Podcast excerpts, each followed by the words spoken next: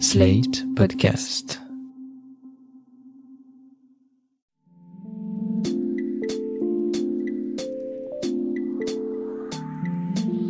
Salut et bienvenue dans cette tourne par rond, le podcast qui répond chaque semaine aux questions que vous vous posez. Quelles que soient vos interrogations, dans votre rapport aux autres, au monde ou à vous-même, vous les partagez avec nous. Et Mardi Noir, psychologue et psychanalyste, va tenter d'y répondre. Bonjour Mardi Noir. Bonjour Christophe. Aujourd'hui, Mardi Noir, c'est une question qui revient souvent de la part de celles et ceux qui vous suivent sur Slate.fr. La question c'est pourquoi, à l'heure où tout se paie par carte, mon psy veut que je le ou la règle en liquide? C'est vrai que c'est une particularité de la psychanalyse, on paye cash ce qu'on vient dire. Et en dehors des Corses, des prostituées et des mafieux, je ne sais pas s'il y a un autre endroit où le liquide prend autant de place. Je vais peut-être loin, mais je trouve ça presque sensuel, sensoriel, ce dépôt de billets à la fin d'une séance. Le billet vient montrer matériellement ce qu'on y laisse et fait consister la transaction. Ça peut provoquer tout un tas de fantasmes. D'ailleurs, ça me rappelle une séance. J'en ai eu des séances marquantes, mais celle-ci figure bien dans mon top 10. Ma psy ouvre la porte de son cabinet, je la suis et la trouve plus grande qu'à son habitude. Mon regard se dirige alors droit vers ses chaussures, et voilà que je repère sa paire de boots Chanel.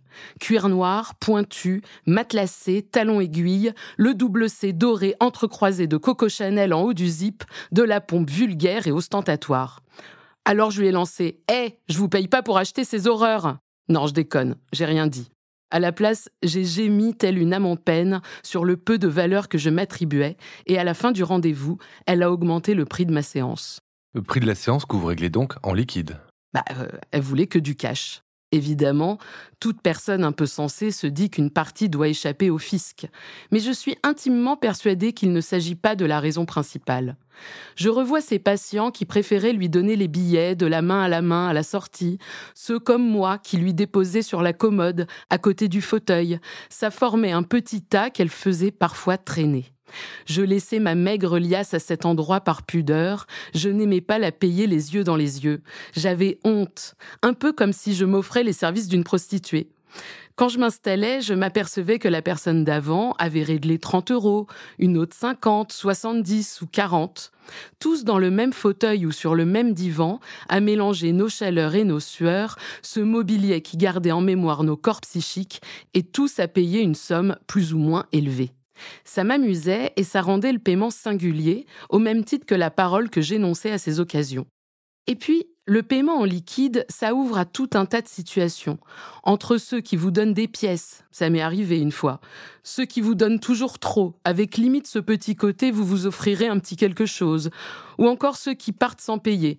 C'est sûr que si le psy sort la machine à cartes et met lui-même le montant, on louperait pas mal d'actes manqués ou autres arrangements fantasmatiques. Vous avez tout à fait raison, mais qu'est-ce que ça raconte au fond Qu'est-ce que ça dit des analysants et des analystes, cette histoire de payer en liquide? Bon, revenons à l'étymologie de payer. Elle est étonnante dans ses sources. Les deux principales renvoient à la paix, PAX, et au fait de fixer, d'inscrire. Payer donc pour une condition de paix et payer pour signifier un acte, ici un acte de parole. Bien sûr, l'argent est ici une monnaie d'échange, celle utilisée majoritairement en société. Mais l'acte de payer est bien plus vaste que quelques billets.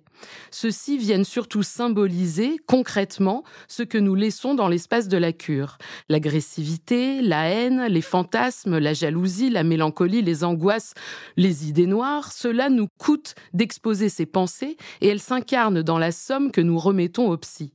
Payer soulage. La culpabilité est déjà un mal bien répandu. Si celle-ci ne peut s'alléger de quelques billets, elle risque d'être dévastatrice. Déjà que certains patients pensent ennuyer leur psy, lui faire perdre son temps, s'excuser d'appeler à l'aide ou de tourner en rond, si en plus c'était gratuit, je vous laisse imaginer. D'ailleurs, Françoise Dolto, qui travaillait avec des enfants dans des structures dédiées, réclamait un petit quelque chose comme paiement.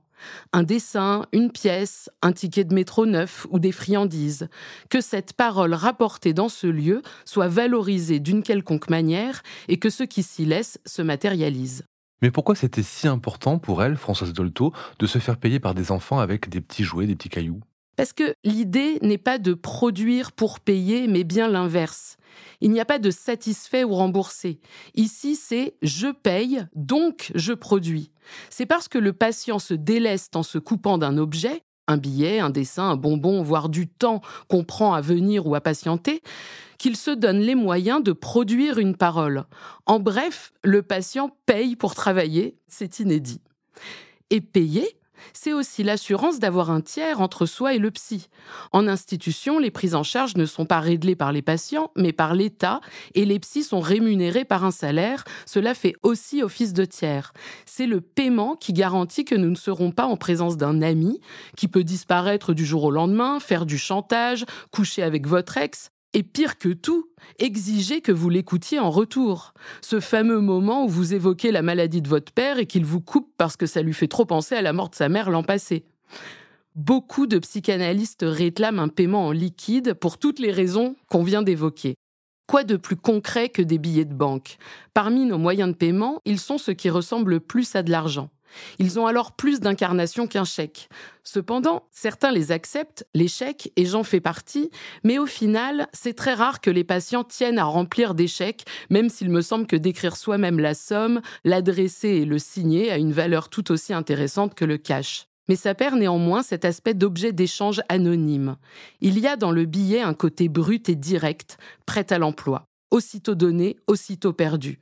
On ne va pas ensuite sur son compte en banque vérifier que le psy a bien déposé le chèque.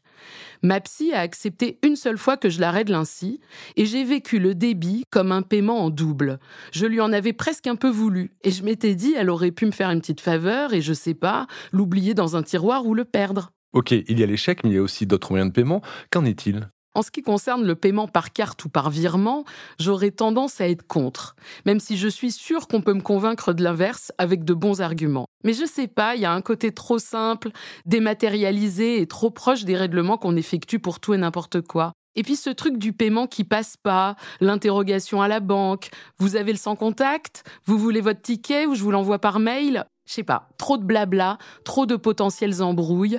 Les billets, ça a le mérite d'être clair. Tu donnes, le débit est immédiat et hop, t'es sorti. Merci euh, Mardi Noir pour ces explications, mais du coup avec tout cela je me dis que ce serait peut-être plutôt à vous de me payer, moi qui vous écoute pour toutes ces chroniques. On en reparlera, merci et à la semaine prochaine. Je rappelle à nos auditeurs et auditrices qui peuvent nous écrire, vous écrire à l'adresse mardi.noir.slate.fr pour vous poser leurs questions. Je leur rappelle aussi qu'on retrouve la chronique Ça tourne par à l'écrit chaque jeudi sur slate.fr et en podcast chaque mardi sur Slate Audio et sur toutes les plateformes de podcast. Ça tourne par est un podcast de Mardi Noir produit par Slate Podcast. Direction éditoriale Christophe Caron, production éditoriale Christophe Caron et Nina Pareja, prise de son Nina Pareja. Montage et réalisation Aurélie Rodriguez. La musique est signée Sable Blanc.